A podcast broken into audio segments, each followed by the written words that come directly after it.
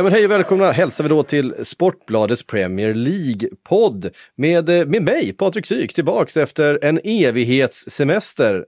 Har förpassat Makoto till andra sidan bordet. Hej Makoto. Hej Patrik.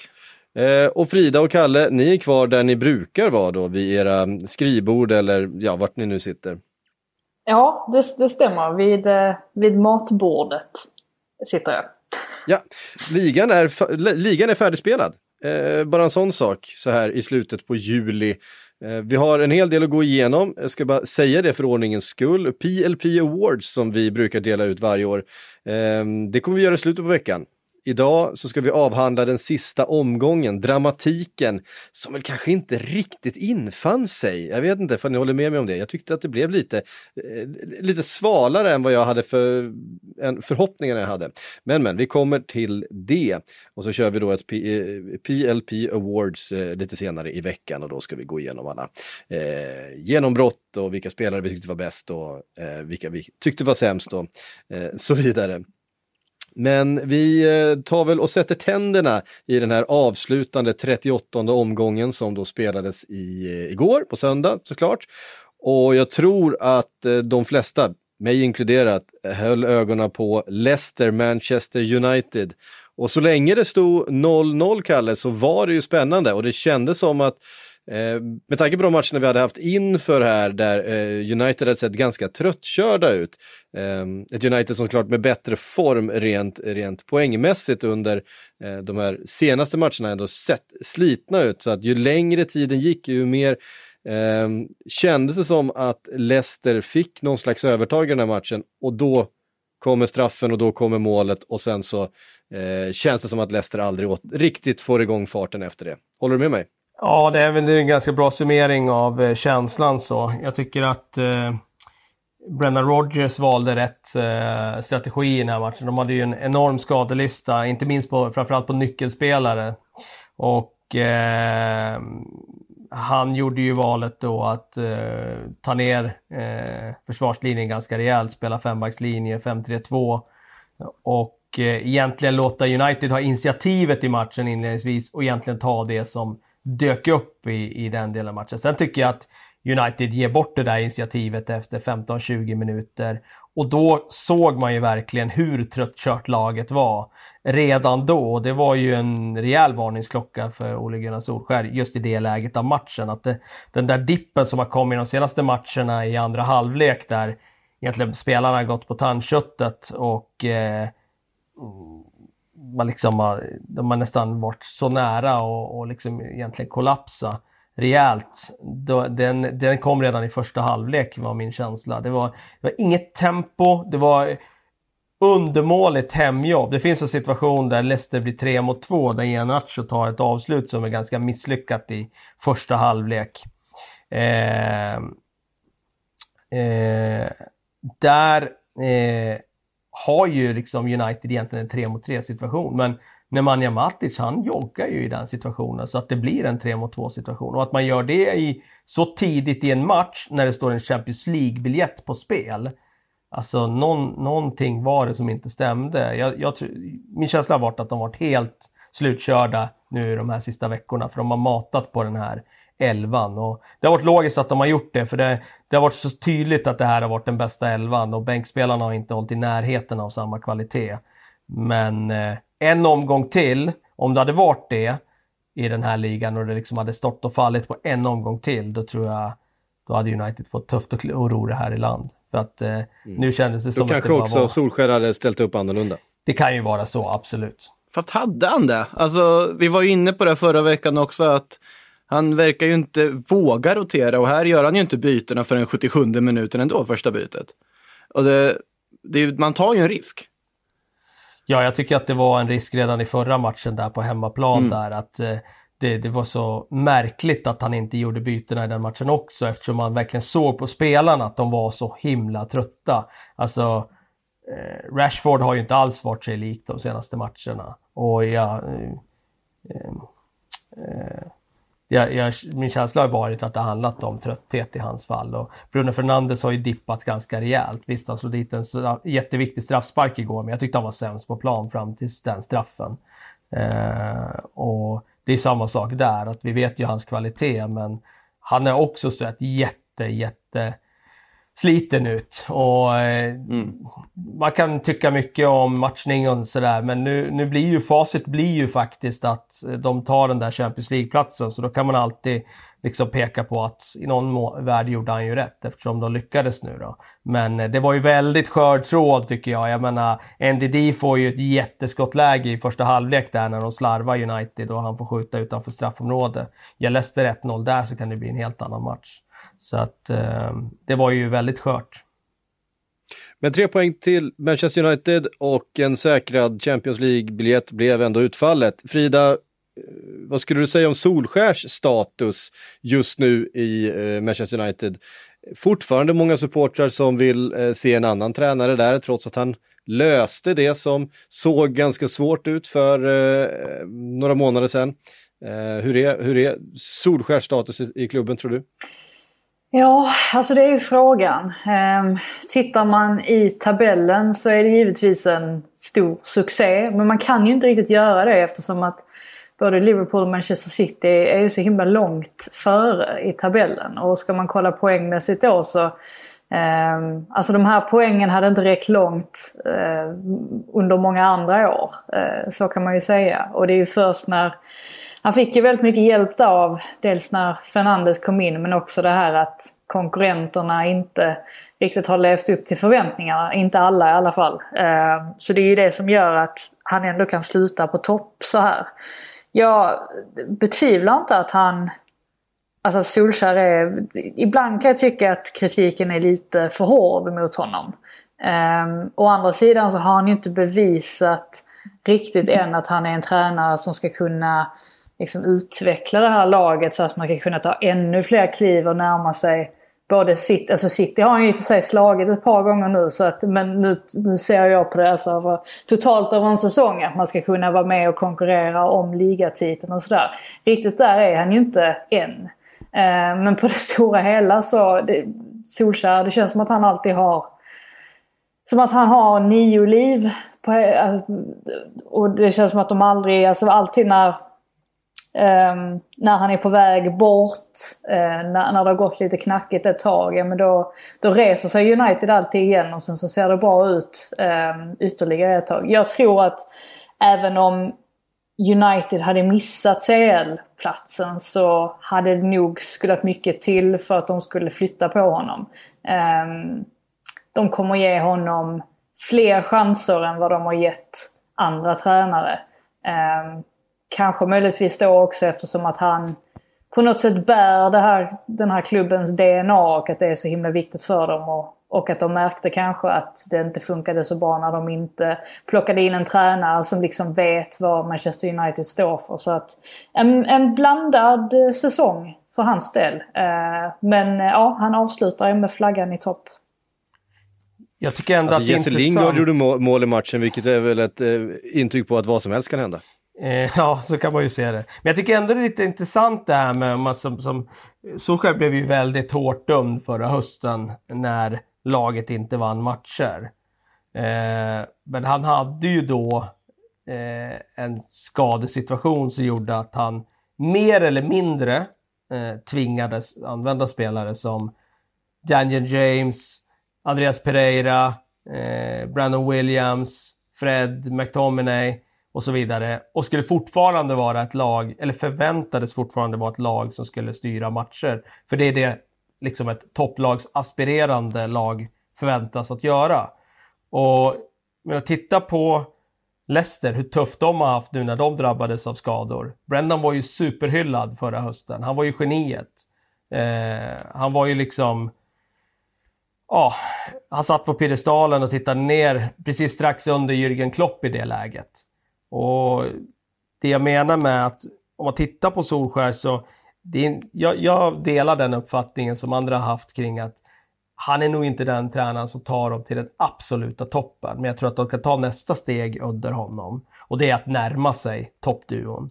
Men det som man glömmer det är att han har faktiskt under den här våren fått United att spela riktigt, riktigt bra anfallsfotboll. Det har varit kul att se laget att spela igen. Och det var det ju väldigt, väldigt, väldigt länge sedan som eh, United-supporterna kände. Det, det har ju inte skett egentligen sedan Sir Alex tid. Mm. Några tankar om Leicester då? De, eh, de har det här Makoto för några månader sedan, och man tänker att det finns väl ingen möjlighet att de tappar den här försprånget. De har ju den här Champions League-platsen eh, säkrad, men så föll de på målsnöret. Och ja, vad säger det om Brendan Rodgers och, och hans, hans, hans lag och hans mandat framöver? Jag tycker det är så svårt att analysera eller dra några slutsatser riktigt på det som sker efter uppehållet. För att det är ju en så underlig säsong där liksom uppehållet ja, har ju påverkat alla, och det ändrar ju förutsättningarna. Och det innebär ju i sin tur att det kan bli hända konstiga saker. Leicester var ett av de laget som led av att det blev ett uppehåll och kom tillbaka och såg inte alls lika bra ut som de har gjort innan. Sen är det ju så att om man har frågat en Leicester-supporter innan säsongen, ja men en femte plats i Europa League, tar ni det? Ja, det hade de tagit alla dagar i veckan, precis som United hade tagit en tredje plats alla dagar i veckan, ska också tilläggas. Eh, så det är ju svåranalyserat. Sen måste man ju ändå ifrågasätta hur Leicester hanterar det efter uppehållet likväl, för att ja, de har ju det i en ask. De ska ju ta den här Champions League-platsen, men fallerar på det sättet de gör. Nu är det ju ändå i sista omgången de helt fallerar också. Så att, men det är ju svårt att sätta något annat än ett väldigt positivt betyg på Brendan Rodgers säsong och Leicesters säsong som helhet, även om de kollapsar på det sättet de gör, tycker jag. Mm. Jamie Vardy vinner skytteligan, Frida. Eh, han riskerar väl kanske inte att köpas eh, därifrån från det här laget just nu, trettiotre år gammal. Det känns som att han, han, han är hemma på något sätt, men det finns många andra spelare. Vi har sett det förut, efter Leicester vann ligan så har det laget då successivt försvunnit. Finns det en risk för att några av, jag tänker Maddison, Chilwell och flera andra faktiskt försvinner nu i sommar, och att Leicester inte och Brendan Rodgers inte ges möjligheten att faktiskt bygga vidare på det här? Jag är ganska övertygad om att om Leicester känner att de kan och vill sälja en spelare så kommer det ske. Annars så kommer det inte göra det. De lärde sig ganska mycket efter försäljningen av Kanté där till Chelsea. Att man måste se till att binda upp spelare som man potentiellt kan sälja för stora pengar på ett annat sätt. Och dessutom att inte ta någon skit från klubbar som faktiskt vill ha spelare. Det såg vi ju inte minst med Harry Maguire till United. Alltså det krävdes ganska mycket för att, för att United till slut skulle kunna få honom. Eh, och det kommer att vara likadant nu, tror jag, med framförallt då Ben Chilwell som jämt ryktas till Chelsea. Eh, och precis som du säger så finns det ju andra också som eh, potentiellt är heta på marknaden. Så att just deras transferstrategi ska man nog inte som supporter vara speciellt orolig för. För att det, det verkar som att de, ja men de agerar med ganska mycket sunt förnuft ändå. Egentligen tycker jag att Leicesters kollaps, alltså jag tycker att den inleddes redan kring årsskiftet. Att det var där det hände någonting. Um, och jag tror det var specifikt kring de här veckorna där man mötte både Manchester City och Liverpool på väldigt kort tid. Det var två matcher där Leicester var um, ja men både City och Liverpool var fullständigt överlägsna, och jag tror att det blev en rejäl törn mot deras självförtroende, att fram tills dess så hade de i princip flugit fram. Och sen åker de på de här eh, två förlusterna som visar då att nej men gud, alltså vi är en bra bit efter de här klubbarna. Och sen så blev det en liten nedåtgående spiral där. Alltså dels att man började förlora fler matcher eller tappa fler poäng. Man var ganska slutkörda, alltså den här elvan då eh, som mönstrades väldigt frekvent. Och sen så då skador på nyckelspelare, inte minst där Pereira som förmodligen har varit deras bäst, absolut bästa spelare under hela säsongen, ihop med Vardy då givetvis. Så att det var rätt så mycket ändå som, som gjorde att man till slut hamnade där. Jag tror inte att Leicester, Leicester är inte besvikna. Eh, alltså Europa League är ju egentligen långt över förväntningarna, eller i alla fall sett till vad de satte för mål inför säsongen. Men det är väl klart att det är surt att tappa någonting som man så länge såg ut att eh, så, som man så länge såg ut att ha. Och dessutom så, så indikerar det ju att man kanske rent mentalt har en del att slipa på om man liksom ska kunna vara mer konsekvent sett över hela säsongen. Det svåra känns ju alltid som att det är när hamnar Leicester i ett läge där vi ska sätta förutsättningar eller liksom förväntningarna baserat på hur bra de faktiskt ligger. Alltså man tittar på truppen, Vardy, Madison, Chilwell, Pereira som vi nämnde, Tielemans. Det är ju jättebra trupp de har. Eller i alla fall på start, alltså i startelvan. Absolut. Så att, alltså det är så svårt att veta när man då ska börja sätta kraven ut efter det. På något sätt. För de här spelarna har ju fått sin status av att de har gjort så bra också. Det där är alltid en svår balansgång tycker jag. Ja, nej, men jag, jag, jag håller med dig. Det är en intressant diskussion. För det blir mycket att man landar i vad, vad har klubben för dignitet i historia. Vad borde mm. de vara? Men jag drev ju den tesen under förra hösten där att de har ju ett lag som är lika bra som Manchester Uniteds elva var då mm. under hösten. Om alla hade varit skadefria då. Inte nu idag när de har Bruno Fernandes och Pogba skadefria och sådär. Men då hade de ju ett lag som var till och med bättre än United kunde ställa på benen. De har ju ett lag som är lika bra eller liksom kan matcha Arsenal och Tottenham också. Eh, det tycker jag. I spelare för spelare. Men jag skulle säga att nu med den här att de nosar på topp fyra så kommer ju kravbilden vara större nästa år. Då har ju Brendan ytterligare ett år där han fått forma och implementera sina idéer. Och då kommer nog kravbilden vara att de ska vara där uppe och nosa på det då. Eh, topp fyra. Mm. Sen är väl känslan, jag håller med Frida, att de kan inte vara besvikna riktigt. För det är ingenting de har räknat med. Däremot tror jag det finns en besvikelse över en insikt om att de som nu landade på topp fyra är väldigt resursstarka klubbar. Så skulle potentiellt kunna springa ifrån lite med att de har Champions League-statusen nu. Chelsea har en jättebra situation, vi kommer ju komma in på den sen. Men samtidigt United med hela sin enorma liksom apparat. Får de, låt säga att de skulle lossa Jadon Sancho nu. De har ju också faktiskt förutsättningar för att bygga något riktigt bra nu på sikt. Om de skulle få Sancho och samtidigt ta Rashford, Greenwood som är väldigt unga fortfarande. Eh, då finns det ju faktiskt förutsättningar där att inte på något sätt gå upp mot toppen redan nästa säsong. Men, men eh, att bygga något, lägga grunden för något som kan bära på sikt. Absolut, och det är väl det som är den stora skillnaden också. Alltså om man ser till då Leicesters trupp till exempel. Alltså hur, det, är, det är ju ingen trupp som har eh, liksom värvats ihop för flera miljarder. Mm. eh, utan det är ju en trupp där man liksom har hittat guldkorn och sen så har man utvecklat dem rätt. Jag tror till och med Kasper Schmeichel sa någonting liknande. Att det är, det är fortfarande det som skiljer Leicester respektive de här andra klubbarna åt. Att, eh, även om Leicester skulle sälja vissa spelare nu för stora summor och Harry Maguire sålde man förra sommaren. De kan inte spendera pengar på samma sätt. För att de, alltså om de ska se till att de eh, ja, men inte hamnar i, hamnar i trubbel liksom rent eh, finansiellt då. Utan det, det är en klubb med helt andra förutsättningar. Eh, och just därför så Så är det väl, landar man väl i det här att de har ju totalt sett gjort en fantastisk säsong. Och det är ju den bästa säsongen de har gjort sedan de tog titeln tjugo sexton. Mm. Eh, vi byter match där och byter lag. Och Frida, jag tänkte att du skulle få fortsätta därför att du var på Stamford Bridge igår. Eh, ja. Du fick tänka efter det. Men det var du i alla fall, jag är helt säker. Eh, två noll för Chelsea mot Wolves eh, och löste också det här Champions League-kontraktet som vi väl har trott ganska länge att de skulle göra, men det blev lite darr på ribban ändå för, för Lampard och hans gäng. Hur, eh, det, ja, det är mycket snack runt Chelsea såklart. De har Timo Werner, de har värvat eh, Ziyech från eh, Ajax redan, det pratas om eh, Kai Havertz. Eh, samtidigt så har de en, en Pulisic som börjar på bänken. Vad ska de göra av det här projektet och, och, och vad ser du för Chelsea eh, härifrån?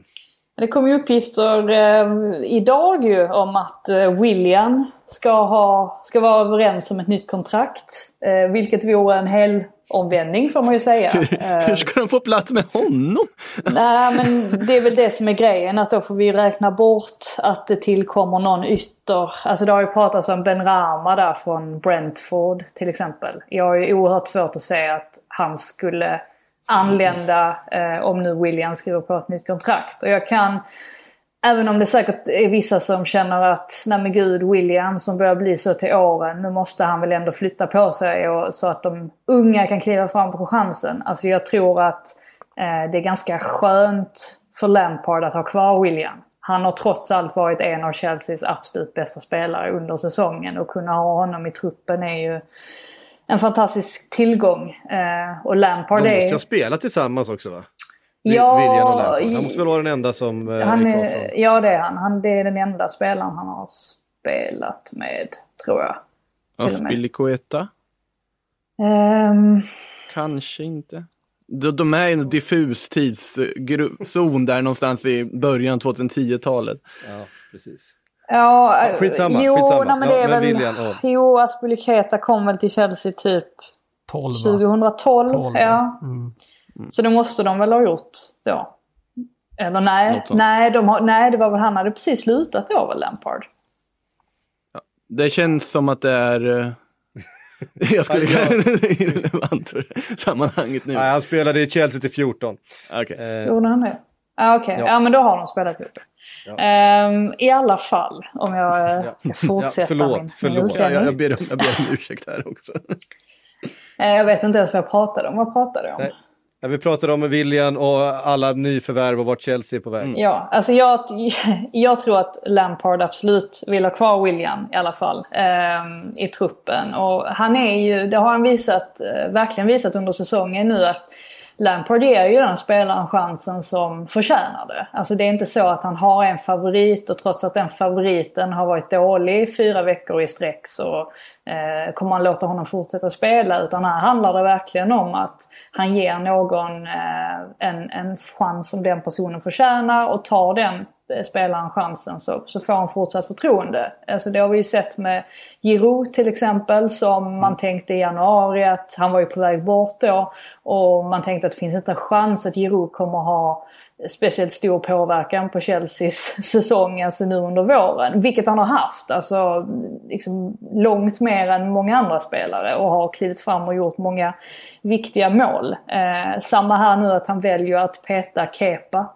i sista matchen, alltså det är inte som att Caballero har varit så mils långt mycket bättre än Kepa när Caballero har fått chansen. Men Lampard kände väl att nu är jag liksom fantar mig trött på honom. Alltså nu tänker jag byta ut honom. Alltså han är väldigt sådär um, ja, väldigt rakt på sak uh, som tränare. Så att jag tror inte att det är några problem att, uh, att Willian blir kvar. Det kommer inte innebära att Eh, någon annan spelare hamnar i kläm på det sättet ändå. Jag tror att de spelare som kommer in nu som Ziyech och ja, vi såg ju Timo Werner på läktaren med i, iförd mask där också eh, under gårdagen. Alltså de kommer få sina chanser när de förtjänar det. Eh, och överlag så tycker jag precis som många andra att Frank Lampard har gjort en En fantastisk första säsong eh, med tanke på att man kliver in med noll nyförvärv minus då Christian Pulisic får väl räknas som ett ny, nyförvärv, men det var ju inte heller en spelare som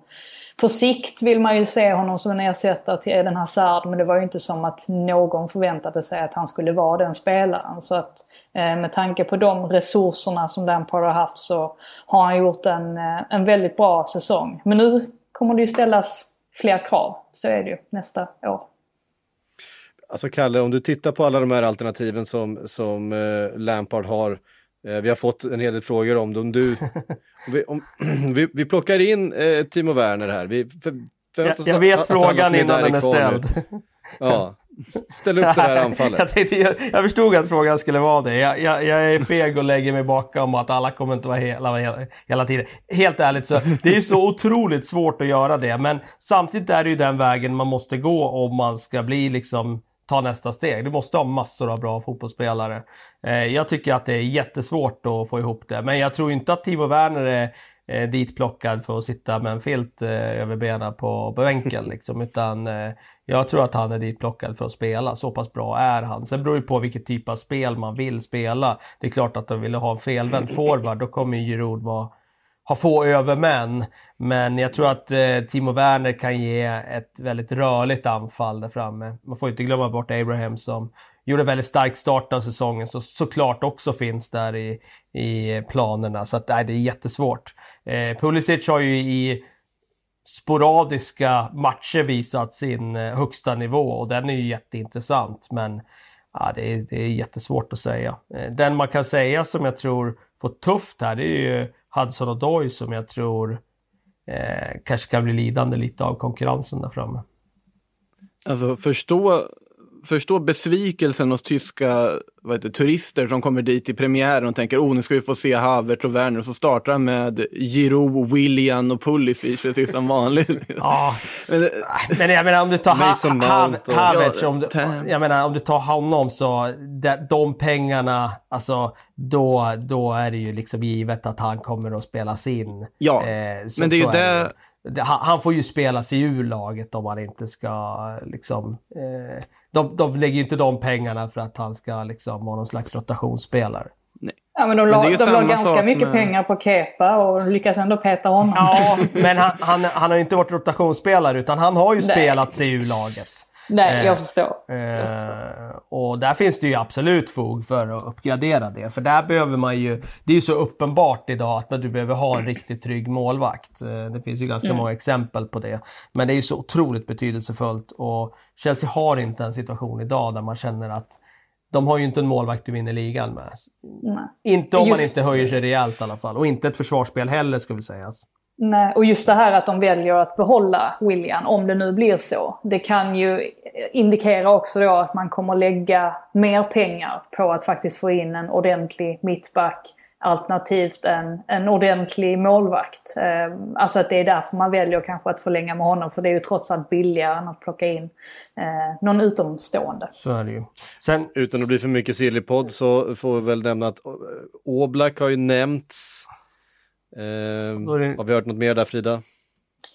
Ja, nej men det, det har det ju pratats om. Men att det ska till väldigt mycket pengar för att det ska ske. Jag tycker att man ska eh, att man ska lägga de cashen på en sån som Oblak. För att ska man byta ut Kepa, då får man ju liksom in en målvakt som verkligen eh, är, alltså det är ju ingen som är garanti till att vara en förbättring, men Oblak kan man väl ändå våga, våga sig på att säga att det vore en oerhörd förbättring eh, om han hade klivit in. Det har ju pratats om sådana som Onana till exempel eh, som också eh, finns tillgängliga på marknaden, men där är det lite svårare att säga alltså, hur, hur pass bra det kan bli. Så att, eh, hade jag varit Chelsea så hade jag verkligen försökt se till att få Oblak. Men som sagt, det ska mycket till. Och, eh, man, man får nog se till kanske att eh, ja, men byta bort någon annan spelare också kanske. Eh, för att en sån affär ska gå igenom.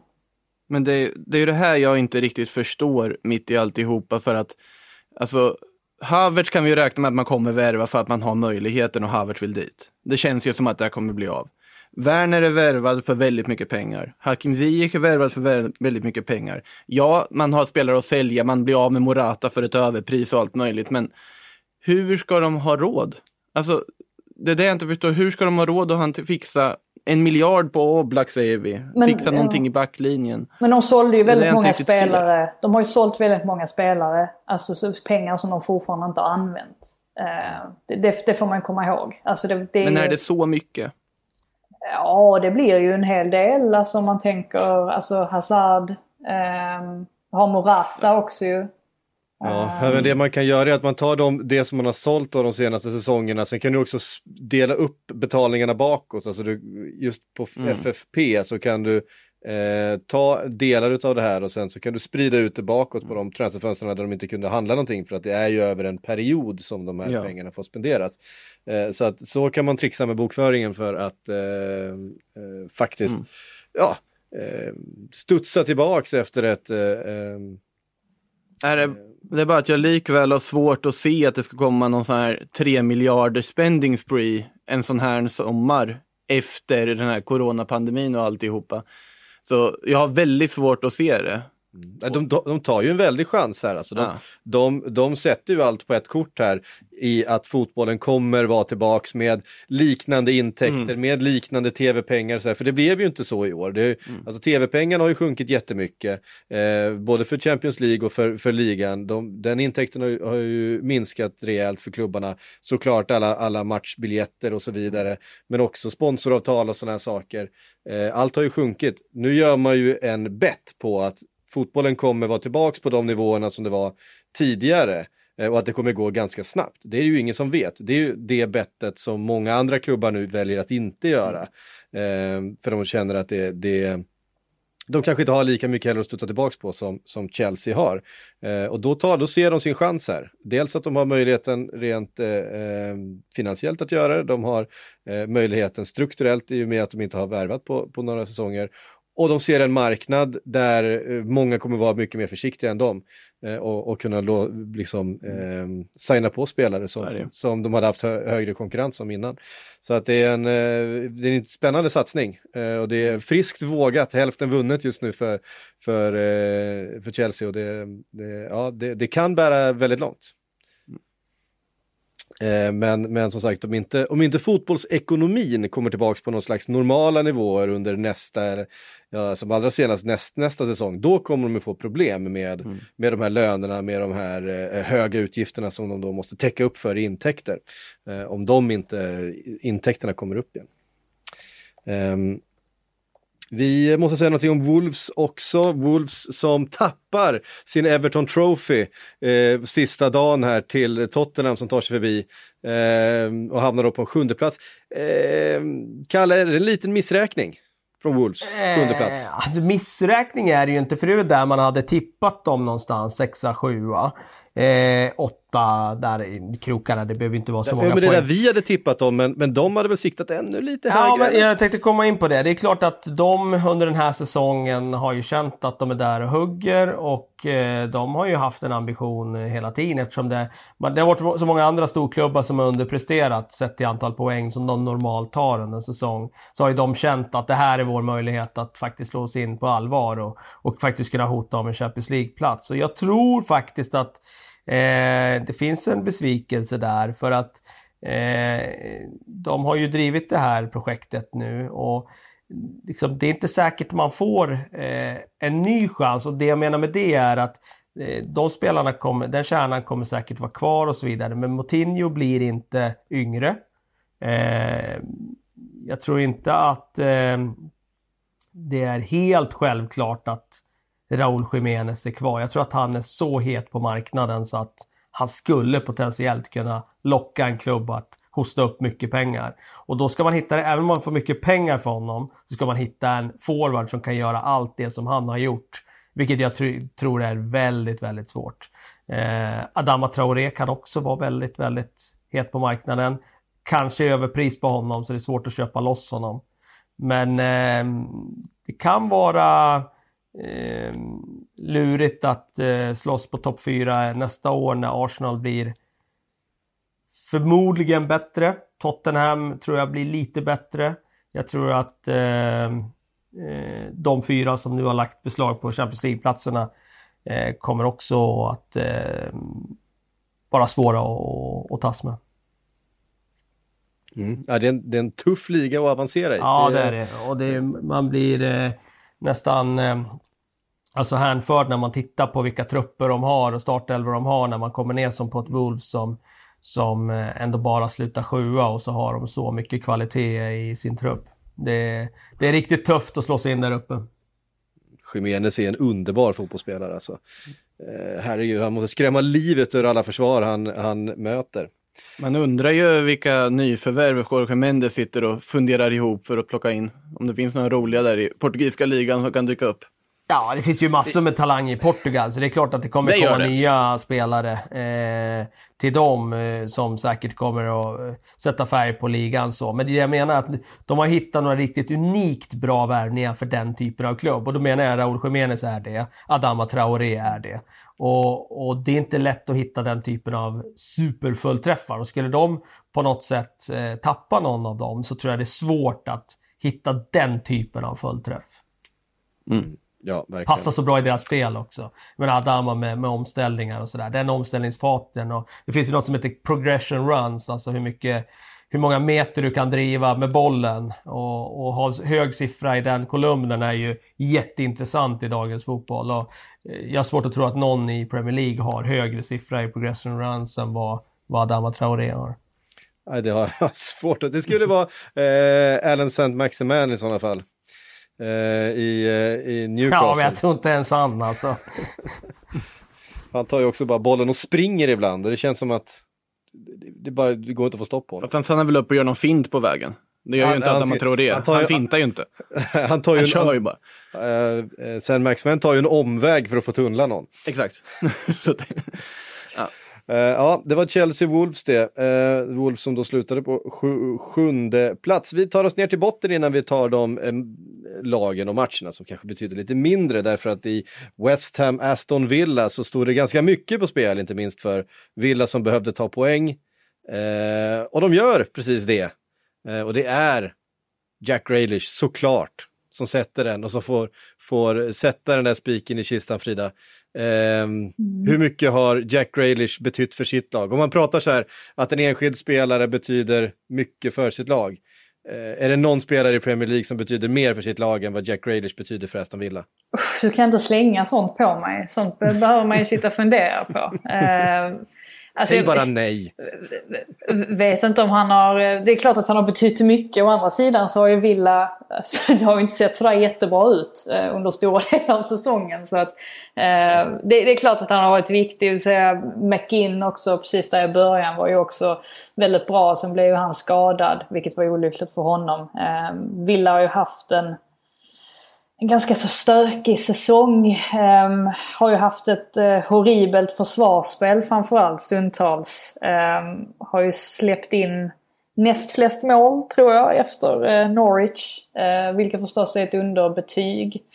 Och det väcktes ju ganska mycket um, frågor kring om uh, Dean Smith verkligen var rätt man att... att leda ett Premier League-lag um, om det, eftersom att det fortsatte se ut så här under ganska lång tid. Uh, dessutom så trodde man väl kanske att Villa skulle vara ett av de lagen som uh, gynnades minst av att det inte var uh, publik på läktarna. För det är ju annars en sån grej som kan lyfta dem uh, väldigt mycket. Uh, Att kunna ha liksom det stora stödet i ryggen. För det var ju någonting sånt man behövde plocka fram här för att hänga kvar. Men han lyckades ju uppenbarligen motivera dem i alla fall. Vilket man verkligen får ge honom. Det är kul att se också att spelare vaknade till liv. Liksom i, verkligen i sista sekund. Som Trezeguet till exempel som gjorde... en massa viktiga mål här mot slutet. Så att, äh, en, en ganska stökig säsong för Villa som... Dessutom spenderade ganska mycket pengar. Alltså de la inte så mycket pengar på liksom ett, två eller tre namn. Men de spenderade ju totalt sett väldigt mycket pengar för att vara en nykomling. Alltså till skillnad från då typ Norwich som, som inte gjorde det. Så att eh, på något sätt så måste man ju försöka bygga vidare på detta nu till nästa säsong. Eh, och förhoppningsvis då få ihop det för deras del. För att annars kan det ju bli jobbigt här eh, i september redan igen. Man är ju förvånad att Dean Smith faktiskt fick sitta hela säsongen ändå. Eh, man ser ju mer logiken i det, till exempel Eddie Howe eller i Farke, i Norwich och Bournemouth. Men i Villas fall, som med alla de värvningarna de gjorde, vilka är det som har lyckats? Mings och tre G på slutet. Är det någon annan som verkligen har varit... Ja, Nakamba var väl bra en period, men jag vet, det, det, det känns som att kastat runt pengar lite överallt. Och det kändes... som att det fanns många lägen där det ändå var nästan aktuellt att sparka Smith och hitta något annat. Och det känns ju nästan att det kan fortfarande vara aktuellt även om de räddar kontraktet. För med de investeringarna de gör, då ska de inte behöva rädda kontraktet sista dagen kan man tycka. Nej, precis. Ehm, och tittar vi då på lagen som helt enkelt inte räddade kontraktet. Ehm, Norwich, det visste vi ju. Watford och eh, Bournemouth får eh, följa med då ut ur värmen och ner i kylan i Championship. Ehm, denna, denna svåra liga att ta sig tillbaka ifrån. Ehm, de kommer förstås göra allt där. Men Bournemouth som har gjort, jag vet inte hur många säsonger det är i, eh, i Premier League nu, men det är en hel, en hel massa. Ehm, och sett över en eh, lång period så får man ändå säga att det de har lyckats med, med de extremt små resurserna som de har i det laget, att hänga kvar så länge i Premier League och liksom etablera hela den föreningen, hela det fotbollslaget på en helt ny nivå. Det är ju otroligt häftigt och mäktigt och någonting kanske man, som man borde fokusera på. Förr eller senare var det tvunget att ta slut. Förr eller senare var bensinen tvungen att ta slut för lilla Bournemouth. Nu gjorde den det. Med väldigt liten marginal till slut eh, visade det sig då. Men, men eh, det är ändå liksom sådär. Det är inte, det jag har svårt att se det som ett misslyckande eh, att, att Bournemouth nu åker ut. Det, var, det, det skulle hända förr eller senare. Eh, man har under de här åren lyckats etablera den här klubben på en helt ny nivå. Eh, jag vet inte, nu, nu kastar jag bara ut den. Håller ni med mig eh, i den känslan? Eller är ni besvikna på att Bournemouth åkt ut? Ja, alltså det är ju den svåra femte säsongen eller vad man säger.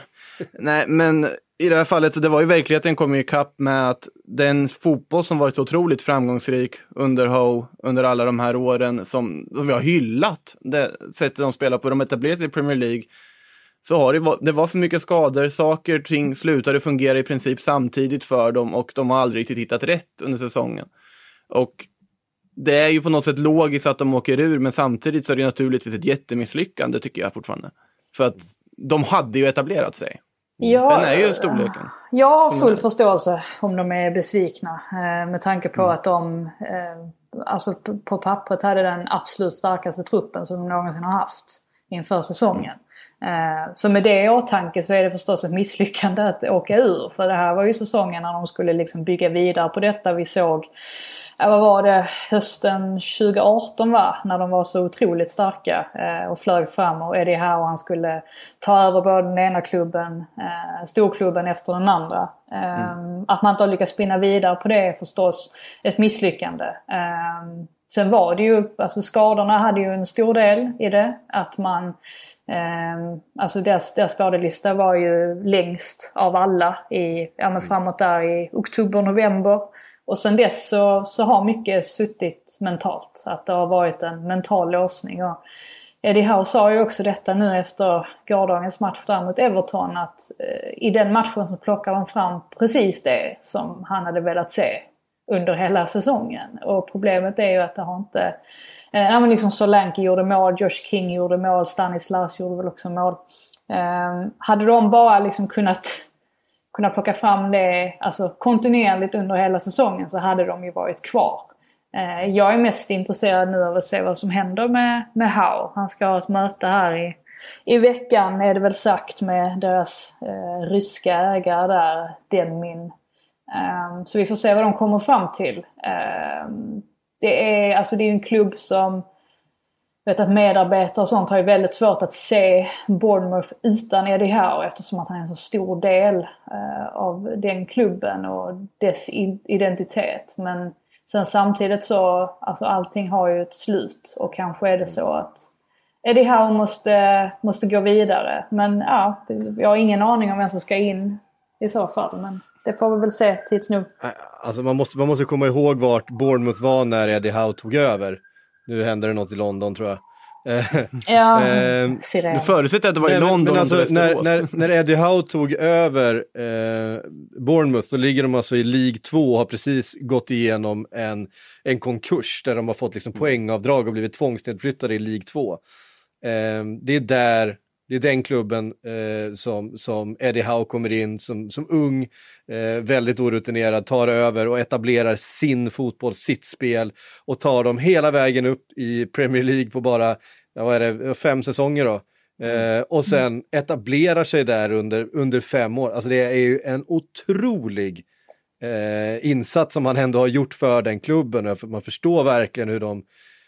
inte kan se klubben i den här situationen som de befinner sig i nu som en elitklubb som en, eh, med, liksom, med en miljard eh, budget i stort sett eh, ja, räknat i kronor. Nej. Men, men skillnaden eh, utan, utan ja. Eddie Howe, alltså man förstår verkligen eh, att det kommer vara eh, det kommer vara en ny era för Bournemouth eh, ja. Efter det här, om han försvinner så är det ju. Men skillnaden mellan alltså the great escape som det kallades då när de hängde kvar i League två, alltså mot alla odds. Det var ju att de, eh, Eddie Howe insåg ju att han, han måste väl liksom in med en spelare som, eh, som verkligen andas Bournemouth och som verkligen kan kämpa för, för klubbens existens i princip var det ju eh, på sätt och vis. Och då, då tog man in Steve Fletcher och det var ju också han som gjorde det här avgörande målet i, i sista matchen där som blev direkt avgörande för att de hängde kvar. De har ju inte riktigt haft någon som har klivit fram och tagit på sig det ansvaret. Men det jag gillar allra mest med det här, och det är att han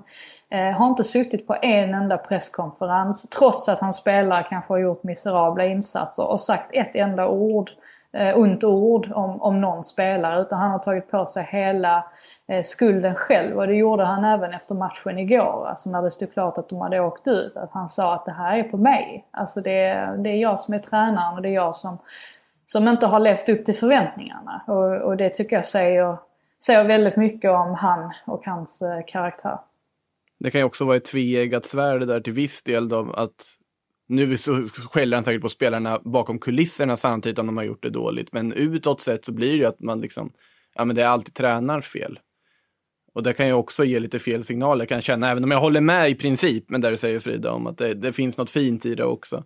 Men där man oroar sig över om nu Howe skulle lämna, så finns det ju en väldig potential här att felrekrytera nästa tränare, ta tåget rakt ner i League One nästa säsong. Alltså det, man, rent dramaturgiskt känns som att det inte är omöjligt. Ja, den risken är ju, är ju överhängande skulle jag säga, med tanke på att vi sett så många klubbar som åkt eh, den hissen rakt ner i League One. Det intressanta är ju också vad som hände med, med Eddie Howe själv. Eh, det skrevs en väldigt eh, lång och intressant artikel av Oliver Kay i The Athletic här om Eddie Howe och hans status. Och vi minns ju alla när han Ja, var som allra hetast och kopplade samman med de största klubbarna, i, inte de allra största klubbarna, men det var ju ändå den där typen av klubbar som Arsenal, Arsenal var det ganska mycket snack Arsenal om, har det varit mycket snack om. Eh, han var ju till och med på shortlist för Liverpool tjugo femton när de rekryterade mm. Jürgen Klopp. Eh, han ja. fanns med där på listan över tänkbara kandidater hos Liverpool. Så att han har haft väldigt, väldigt bra renommé i England. Eh, och det förstår man ju med tanke på det jobbet han har gjort. Och det är också intressant, Oliver Kay hade ju dragit parallellen där till Jürgen Klopp, just som faktiskt gjorde ett jättefint jobb med Mainz, tog upp dem i högsta ligan, drev laget, höll dem kvar där i två säsonger, men sen åkte ur den tredje säsongen. Och just det där när man får en nedflyttning på sitt C V, så tenderar ju fotbollsvärlden som ser saker väldigt kortsiktigt. Vi har ju en allsvensk tränare som har fått sparken idag eh, för bara ett par timmar sedan när vi spelar in det här. Mm, mm. Och där ser man ju också på hur snabbt det svänger. De vinner guld, A I K, de slutar i toppen. De är inte så många poäng från guld i fjol, och så är det elva matcher in och då får man gå. Alltså, det svänger så otroligt fort, och jag menar på det där med att jag håller helt med om att bara för att Eddie Howe nu får en nedflyttning här nu på eh, i tränarstatistiken, så innebär ju inte det att han är en sämre tränare idag än vad han var för ett år sedan, utan det är ju sådär, ibland kommer man in i bra perioder, ibland kommer man in i sämre perioder, ibland kan det vara så, det kan vara så enkelt som det där vi pratade om tidigare, Frida, i en podd där du nämnde där med att det, känslan hos de som har verkligen insyn i Bournemouth där är att han kan ha tappat lite liksom förtroendemandat i spelargruppen mm. där. Att de inte tror riktigt på honom längre. För det har varit samma röst i det där omklädningsrummet år efter år, och det kanske funkar hans idéer i några år, men sen när man får höra samma saker om eh, år efter år, så kanske det inte biter lika bra. Och det kan vara den typen av små saker som gör skillnad. Det är därför det finns en sån här magisk gräns som man pratat om i, i många år som tränare, just att just tre år är en sån där gräns där. Är man längre än tre år, då är det svårt att få spelarna och, och lyssna på budskapet längre på samma sätt som man har eh, under de första åren. Så att det Det kan vara så. Jag tycker att han eh, förtjänar en flytt. Det är väl jag sagt det. Alltså. Jag tycker att han förtjänar en flytt till ett Premier League-lag med ambitioner. Varför inte West Ham, säger jag. Varför inte West Ham? Ja, eh, om någon ska få ordning på West Ham någon gång, så kanske det, så kanske det kan vara en Eddie Howe. Um, det känns ju sundare än många andra rekryteringar de har jobbat med genom åren, så att... ja, samtidigt får man ju säga att David Moyes ska väl ha lite credit ändå för att han har rätt ut ett par gånger för dem. Ja, ja absolut. absolut. Abs- ja, verkligen. Ja. Faktiskt. Han är, han är som sagt ett uh, fotbollsgenius. Men han sitter väl i hö- han sitter väl i höst där också? Uh, ja, om inte Eddie Howe sitter där. Ja, i och för sig, ja, det är sant. Ja, vi får se. Jag, jag kan vi också se, se faktiskt att David Moyes faktiskt mm. sitter där i, eh, i höst. Kort på ombord, Den... kort på ombord, bara skjuta in. Det mm. finns ju en stor risk här att de blir sönderköpta nu. Nathan Ake på väg till Manchester mm. City. David Brooks lär väl vara för intressant för att han ska hamna i Championship, även om han har varit skadad. Så det drar ju bara ner den prislappen. Så det är väl nästan bara enklare för en klubb att köpa loss honom. Fraser redan borta. Eh, Fraser redan borta. Ja. Du har Callum Wilson som är för bra för Championship, tycker jag. Du har Joshua mm. King skadebenägen, som var, men... eh, Joshua mm. King som var intressant för Manchester United i januari där innan de tog Igalo. Alltså, det jag finns tror Ramsdale kan försvinna också. Ramsdale lär försvinna. Mm. Det där är ju hela kärnan egentligen. Jag tror att Bournemouth får jättetufft att bygga om. Och jag tror att Eddie Howe kommer att väga in det i sitt beslut. Vilket innebär att han kommer inte bli kvar, utan han kommer se, eh, se om efter en ny utmaning. Det är min känsla. Men är inte det, är inte det också Howe en sån som har så pass stort Bournemouth-hjärta att han ändå skulle kunna tänka sig att vara kvar i Championship för att faktiskt rädda dem från att göra det här? Jo, så är det ju. Men eh, jag tror i alla fall att det kommer sluta med att han lämnar. Men det är bara min känsla. Mm. Mm. Ja, allt, allt har ett slut. Eh, säga någonting om Watford också då, som eh, valde att sparka sin tränare med två omgångar kvar och allt i egna händer. Lite olika eh, strategi där från klubbledningen när han där vi ger förtroende ja, till tränare. Eh, finns i, det finns inget de gillar mer än att sparka en tränare. Å andra sidan, det var två ganska tuffa matcher de hade kvar. Eh, utsikterna för att de skulle slå ett Manchester City till exempel var ganska små. Eh, och nu blev det förlust också mot, eh, mot Arsenal i, eh, i söndags. Eh, ja, Watford till skillnad då från från Bournemouth kanske. Um... Ready to pop the question? The jewelers at Blue Nile dot com have got sparkle down to a science with beautiful lab-grown diamonds worthy of your most brilliant moments. Their lab-grown diamonds are independently graded and guaranteed identical to natural diamonds, and they're ready to ship to your door. Go to Blue Nile dot com and use promo code LISTEN to get fifty dollars off your purchase of five hundred dollars or more. That's code LISTEN at Blue Nile dot com for fifty dollars off. Blue Nile dot com, code LISTEN. Har, liksom, där har ju verkligen problemet varit vid, vid, vid sidan av planen. Det, det känns som att eh, det finns mer att skylla på för Bournemouth än vad det gör för Watford egentligen. Eh, till varför de har misslyckats så mycket. Eh, Frida, håller du med mig? Jo, jag gör väl det, men samtidigt så jag tycker ju att det är nu, alltså eh, under juli månad egentligen, som man har kastat bort det här. Eh, jag minns eh, matchen mot Brighton eh, på Falma Stadium, alltså precis innan pandemin bröt ut där och eh, satte uppehåll i, i hela ligan, så eh, fick man ju med sig en poäng. Och det var en sån där match då det helt plötsligt var Graham Potter som låg riset på det och inte Watford. Alltså att de, inte, de till slut såg ut att, att faktiskt klara sig kvar. Alltså det var, det var känslan man hade just då i alla fall. Och det momentumet har de ju inte lyckats spinna vidare på direkt. Och det har väl inte blivit bättre av att... att Pearson försvann, det kan jag inte tänka mig i alla fall. För att man ska ju... Alltså visst att de hade två tuffa matcher, men å andra sidan hade det ju kunnat bli så att hade de inte släppt in så många mål mot City som de släppte in till slut, och sen så hade de tagit en poäng mot, mot Arsenal till exempel, så hade de ju potentiellt kunnat klara sig kvar. Alltså om jag, om jag inte räknat helt fel i alla fall. Och... Mm. Alltså, det, det säger ju ganska mycket. Jag, jag tror inte att det var rätt beslut, även om det var uppenbart att Poss och, och Pearson, alltså de, de hade väl meningsskiljaktigheter och hela den biten. Men det visar väl också vad Watford, ja, alltså hur, hur den klubben mår egentligen. Alltså man, man gör sig inte av med tre tränare under en och samma säsong om man inte känner sig lite vilsen. När Pearson klev in dessutom så var han ju... Alltså man var ju dels förvånad när, när Sanchez Flores kom in. Eh, och man, man tänkte att jaha, liksom en tränare som redan har varit i klubben tidigare. Och sen så ska man satsa på honom igen. Och han får ju knappt egentligen några matcher. Eller han fick matcher men han lyckades ju inte, lyckades, lyckades ju inte ändra på sådär speciellt mycket. Eh, och sen så bort med honom och så in med Pearson som är en total motsats egentligen, tycker man. Alltså, sett till liksom, vad man har haft för eh, ja, men alltså, önskemål om tränare dessförinnan. Så att det var ju tydligt att de inte har haft en riktigt ja, tydlig väg att gå egentligen. Eh, Med det sagt får man ju se vad som sker med dem nu. Alltså vem ska, vem ska in för det första? Det är inte så många veckor kvar tills man drar igång igen.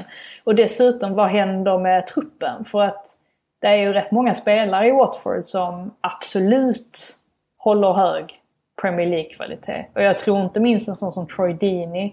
Alltså jag kan se honom i Newcastle till exempel. Så att det lär väl, det lär väl ske mycket i truppen också. Kanske passa på att göra en liten generationsväxling.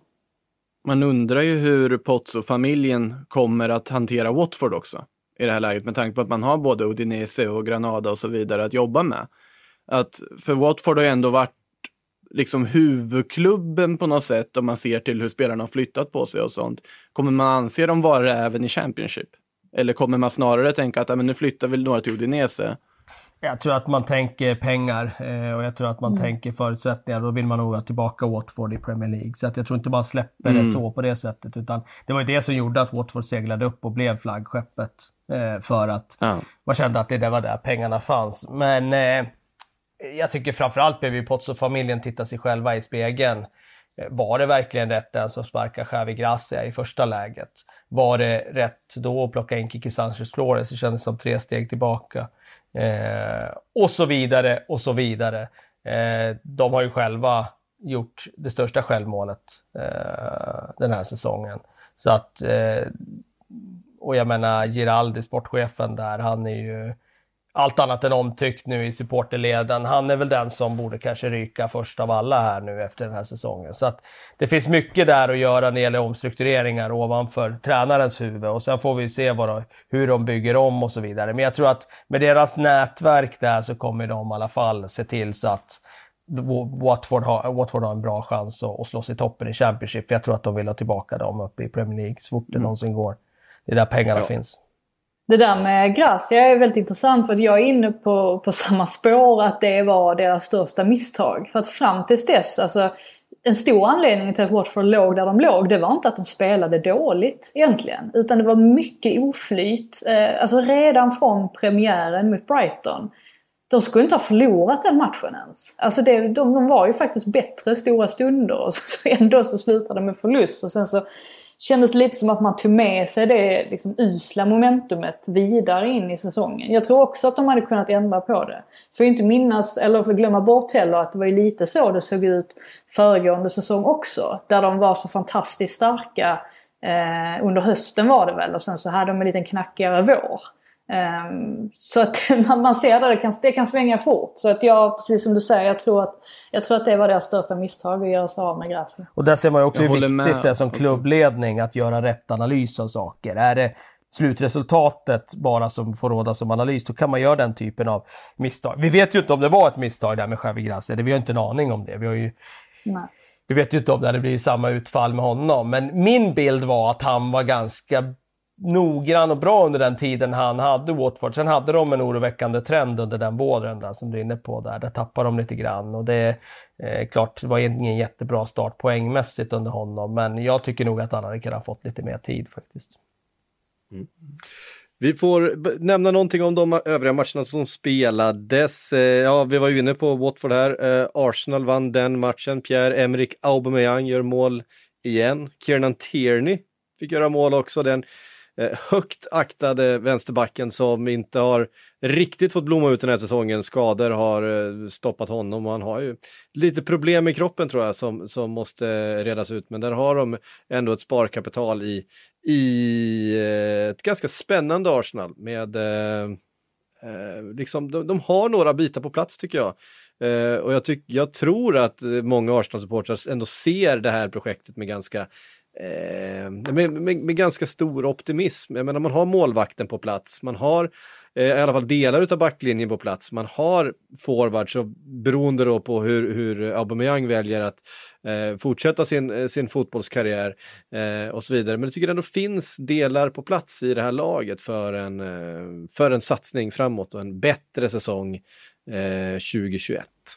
Ja. Mm. Jag vet inte om det är någon som ja, vill lägga till någonting där. Det, det, det finns det definitivt. Jag, så, Arteta känns ju verkligen Guardiola-skolad nu i liksom noggrannheten, kravställningen. Han har inget problem att, att, att sidosätta med sitt ösel om han inte gör det han ska göra. Eh, kör stenhård linje för att driva igenom en kulturförändring i omklädningsrummet. Och jag tror att det är rätt väg att gå där. Och... Eh, Jag tror att de är på rätt vägen där att heta. Och sen kommer det att ta tid för att truppmässigt så är de en bit ifrån eh, toppen så. Men jag tror ändå att spelmässigt och eh, så, så kommer de ta, och även tabellmässigt kommer de ta kliv nästa säsong. Det är bara frågan om hur stora kliv de tar. Mm. Eh, någonting om Tottenham. Kryssa mot Crystal Palace i sista matchen. Lite eh, underväldigande insats kanske, men eh, tar sig ändå upp en placering till och nyper den där sjätteplatsen framför Wolves då, som förlorade eh, mot Chelsea. Eh, Tottenham såklart, eh, jag menar Champions League-final förra året. De är inte där man vill vara just nu. Hade en katastrofal höst under eh, Pochettino. Inkommer Mourinho. Känslan i Spurs, jag tycker den är svår, Makoto, och, och eh, riktigt få fatt i. Vart är det här projektet på väg egentligen? Det är jättesvårt att veta, känner jag också. Alltså, den här säsongen, man väntar ju i princip bara för att få se den här Amazon-dokumentären. För att få se alla de konstiga vändningar och allt som har hänt under den här säsongen. Från att varit i C L-final till att på sista dagen ändå knipa sjätte platsen och ta Europa. Jag tror att det är jätteviktigt att de gör det. Eh, men... Mourinho, jag gillar ju Mourinho av principskäl, men det är ju väldigt svårt att se honom ta Tottenham till de kliven som vi har sett att det här laget faktiskt kan ta. De har visat nu att men vi kan spela C L-final, vi kan vara med längst upp i toppen av Premier League och tampas om vi får till det. Och ur den kravbilden så ser inte jag att Mourinho kan vara rätt man på sikt. Man väntar ju på något sätt på att eh, Pochettino inte får något annat jobb, att han sitter där och att han till slut får komma tillbaka på något sätt. För det känns som att Tottenham skulle de skulle må bra av det. Nu kommer inte det hända, tror jag, men man, man hoppas för Tottenhams skull att det inte kommer att bli bra klippmaterial till nästa säsong och dokumentärfilmen nästa säsong. Att det bara blir en säsong, för att det här det här är bara att glömma säsongen tjugonitton tjugotjugo och sen hoppas att det på något sätt löser sig, att Mourinho kanske är en kortsiktig lösning som ändå kan få dem att flyta och vara med och ta en hög placering nästa säsong och sen gå vidare därifrån. Men truppmässigt, de har ju spenderat dessutom en hel del nu. För att vara Levi så har han ju faktiskt spenderat både på vintern och på sommaren. Men det känns ju som att de fortfarande behöver någonting mer också för att ändå ta nästa kliv. Mm. Ständigt eh, pågående kontraktsförhandlingar med nyckelspelare också. De här senaste åren, det har varit en Eh, en väldigt central del av Tottenhams eh, liksom, problem de senaste säsongerna har varit alla de här kontraktsförhandlingarna som dragit ut på tiden, och har det inte varit eh, Fertongen eller aldrig förälder så har det varit Christian Eriksen och sen... Alltså eh, där prickar man, måste jag säga ändå. Det känns ju ändå som att Eriksen-försäljningen prickar man i rätt läge ändå, sett till hur det blev. Ja, det jag är inte helt säker. Du är inte på. Säker på det? Nej, Nej jag tror jag att man skulle gjort det tidigare. Jag tror att, jag tror att han, eh, han kostade dem en hel del under den... Eh, alltså, halv, det alltså, halv, halvåret fram till... Jo, jo alltså, om de kunde sålt han i sommar hade det naturligtvis varit bättre. Men jag menar att, sett, att de inte lät han bara gå ut kontrakt, utan de ändå blev av med han för lite pengar där. Det var ja. väl det jag syftade på. Eh, precis, eh, kanske den matchen som betyder minst för alla, eh, utom kanske någon slags poängrekord, det var den mellan eh, Liverpool och Newcastle, eller Newcastle och Liverpool. Eh, och säga någonting om den, eh, det var ganska lojt, eh, alla stod och sov när, när eh, Dwight Gale, som ju alltid gör mål mot Liverpool, ska man komma ihåg. Han gör alltid mål mot Liverpool. Det tog honom tjugosex sekunder eh, när hela backlinjen stod och sov och John Joe Shelby lyfte fram en, en frispark efter att Wijnaldum hade gett honom bollen. Eh, det, hela var, det hela var väldigt mycket eh, vänskapsmatch över hela ingripandet runt den situationen. Eh, sen tyckte jag nästan att eh, ja, Liverpool kommer ändå tillbaka och vänder eh, upp till två ett. Och precis när de har gjort två ett, liksom fem minuter senare, och det är ganska tröttkört och det är tjugofem minuter kvar av säsongen och Newcastle, fan nu släpp, släppte vi in det, nu ligger vi under, nu blir det tufft. Och då, då byter Liverpool ut hela sin fronttrio och sätter in Mané, Firmino och Salah i, i ett trippelbyte. Eh, det känns, då, då blev säsongen väldigt, eh, väldigt färdig, tror jag, för, för Newcastle-spelarna. Och, ja, tre ett och så vidare. Eh, nittionio poäng slutar Liverpool då till slut, som ju är det näst bästa hittills. Det är ju fortfarande där Manchester, Manchester City-säsongen med hundra poäng eh, som man inte lyckades komma upp i eh, Liverpool slut. Men nytt, nytt, klubb, nytt personligt rekord eh, slog förra säsongens eh, notering på nittiosju med nittionio poäng. Och eh, ja, det har ju varit klart ganska länge att de skulle vinna Champions League. Och det har sett lite halv, halv eh, intresserat ut eh, i vissa matcher sen, sen de blev bekräftade, men eh, så är det. Och för Newcastle alltså handlar ju allting om den stundande försäljningen, om det nu blir av. Det är ju inte helt säkert än. Det har ju blivit ganska mycket stor politik av det. Vi får väl ägna eh, i Sillypodden ett helt segment åt det eh, lite längre fram, för det är ganska många delar. Det handlar om pirat-tv i, i Mellanöstern och eh, konflikten mellan Qatar och Saudiarabien. Och, eh, det är en eh, ganska infekterad fråga, och allt det här eh, kokas på något sätt ner till den här eh, affären, eh, den saudiska övertagandet utav, utav Newcastle. Eh, vet inte om eh, du har mer info där, men det är väl ingen som riktigt vet hur det blir, Frida? Nej, jag antar att man kommer att ta tag i det nu när säsongen väl är, är över. Eh, men som sagt, det är ju väldigt intressant ändå att eh, det ens har, har blivit så här, med tanke på att det såg ut att gå jättesmidigt där i, i början, att det skulle vara några problem överhuvudtaget. Och sen räcker att det vi att... kunde inbilla oss att det skulle gå smidigt. Ja, men alltså, jag menar att Premier League liksom inte såg några hinder för att det, alltså, mm. övertagande skulle ske. Det är intressant att, det, att en, en nation kan kliva emellan eh, och, och liksom i princip se till att förhala ö- övertagandet i alla fall. Så att eh, vi får se hur det, hur det slutar här. Men det verkar ju som att de är vid gott mod i alla fall kring att det ska bli av i slutändan. När till och med Mike Ashley själv vill sälja, så kommer det in andra krafter och gör att det ändå skjuts upp. Det är fascinerande, det känns som att det är ödet nästan. Ja. Vi eh, går vidare där då. Är det någonting mer som är eh, värt att, att nämna? Eh, Jag vet inte. Southampton avslutar starkt, får man ju säga. Alltså, ja, de har vi hyllat här under sommaren. Jag är så jäkla imponerad Absolut. av Ralf Hasenhüttl och det han har gjort där. För mig var Southampton, tittar man på trupp så var de ett lag som hade kunnat åkt ur den här säsongen alla dagar i veckan faktiskt.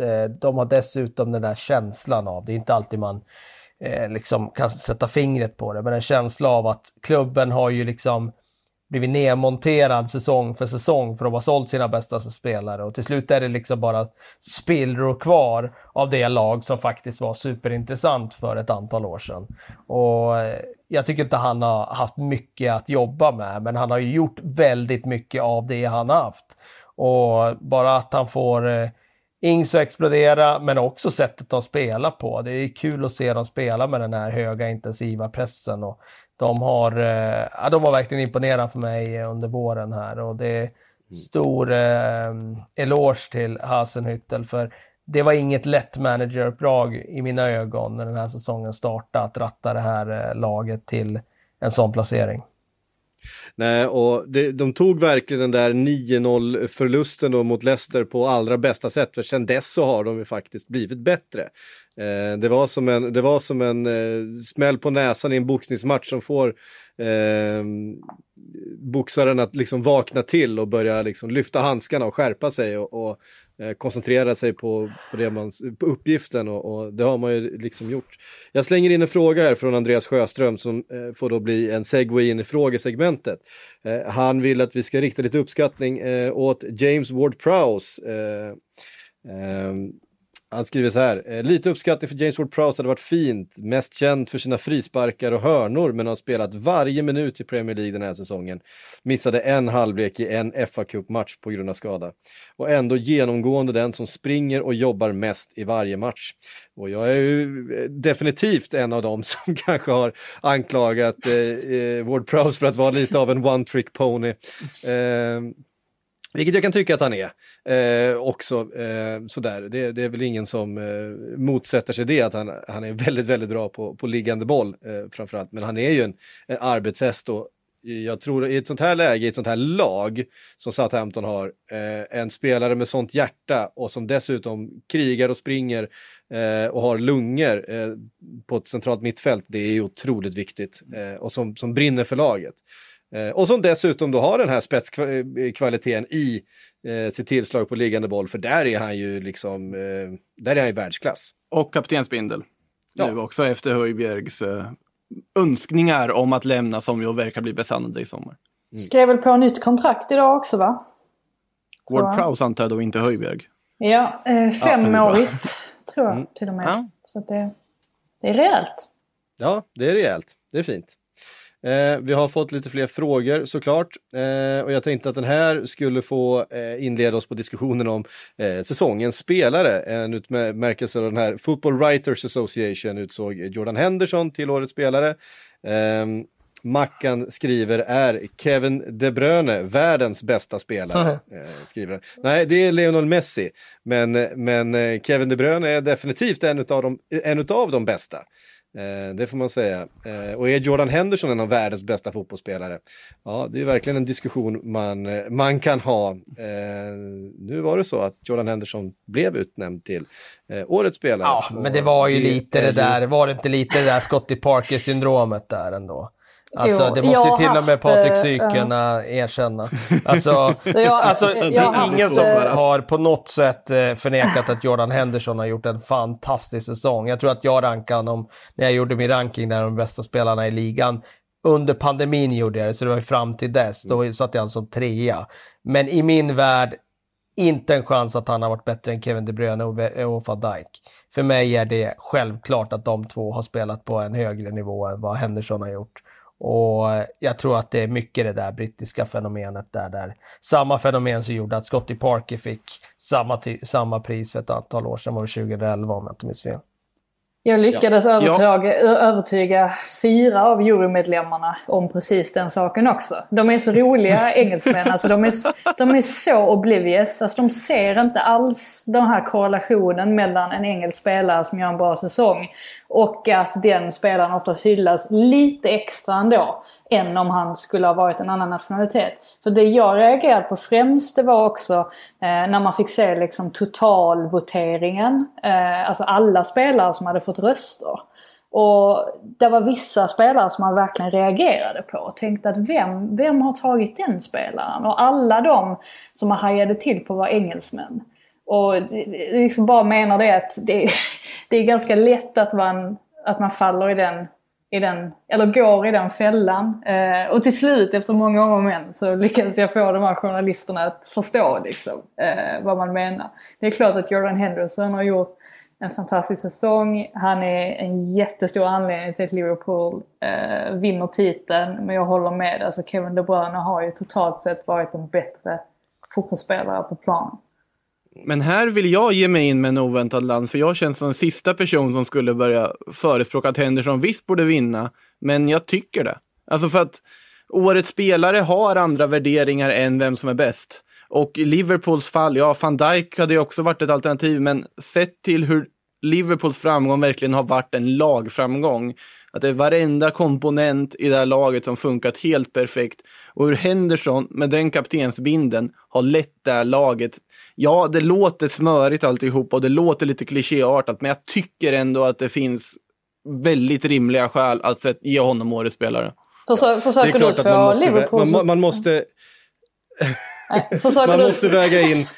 Ja, jag skulle bara säga, ja, ja, han försöker, han, han, han twerkar som fan för alla Liverpool-supportrar. Ja, det var exakt vad jag skulle säga, det var exakt vad jag skulle säga. eh, nej, men, men, men eh, eh, nej, man måste väga in andra saker. Om man, om man ska eh, resonera sig fram till varför man, varför man tycker att Jordan Henderson ska ha det här priset, då måste man väga in andra saker än mm. vem som har nått den högsta sportsliga nivån på fotbollsplanen. För det har Kevin De Bruyne gjort, det håller jag absolut med om. Eh, däremot så finns det... Eh, Andra aspekter, det är eh, att Jordan Henderson dels har spelat på flera olika positioner när det här laget som var det överlägset bästa laget i ligan har liksom behövt det, så har Jordan Henderson, jag tycker att han har varit den bästa spelaren i Liverpool den här säsongen. Eh, viktigare än Van Dijk till och med. Eh, för man ser en så otrolig skillnad på laget när han spelar och när han inte spelar.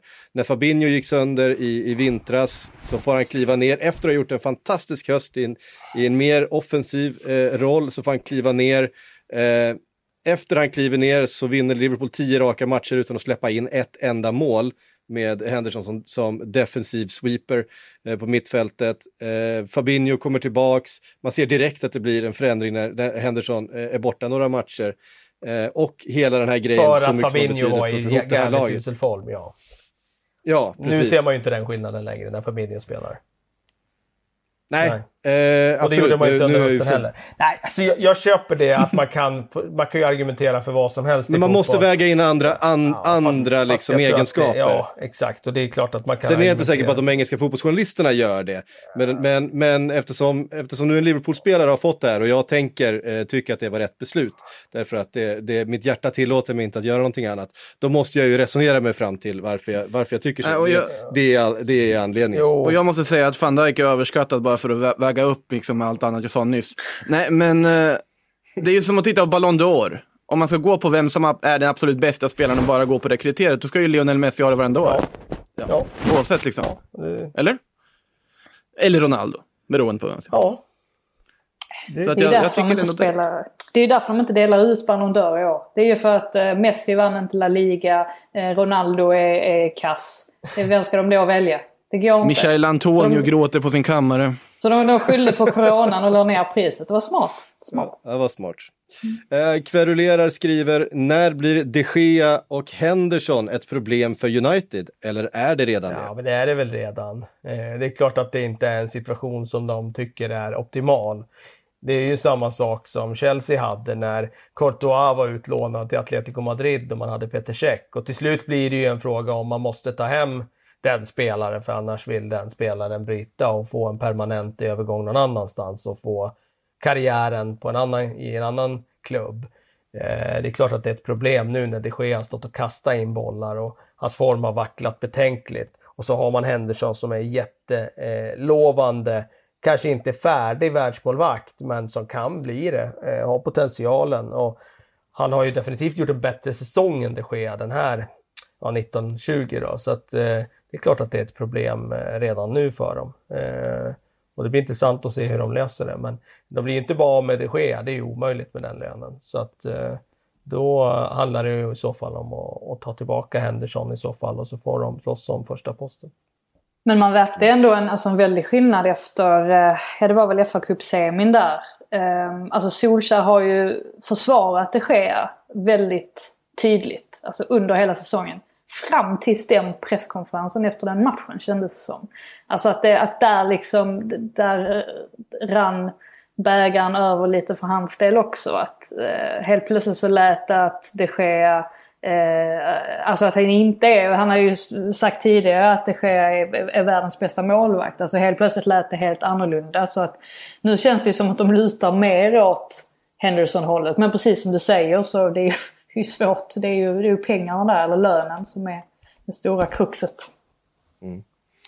Eh, yes, vi är tillbaka om eh, några dagar igen. Då ska vi dela ut eh, P L P Awards.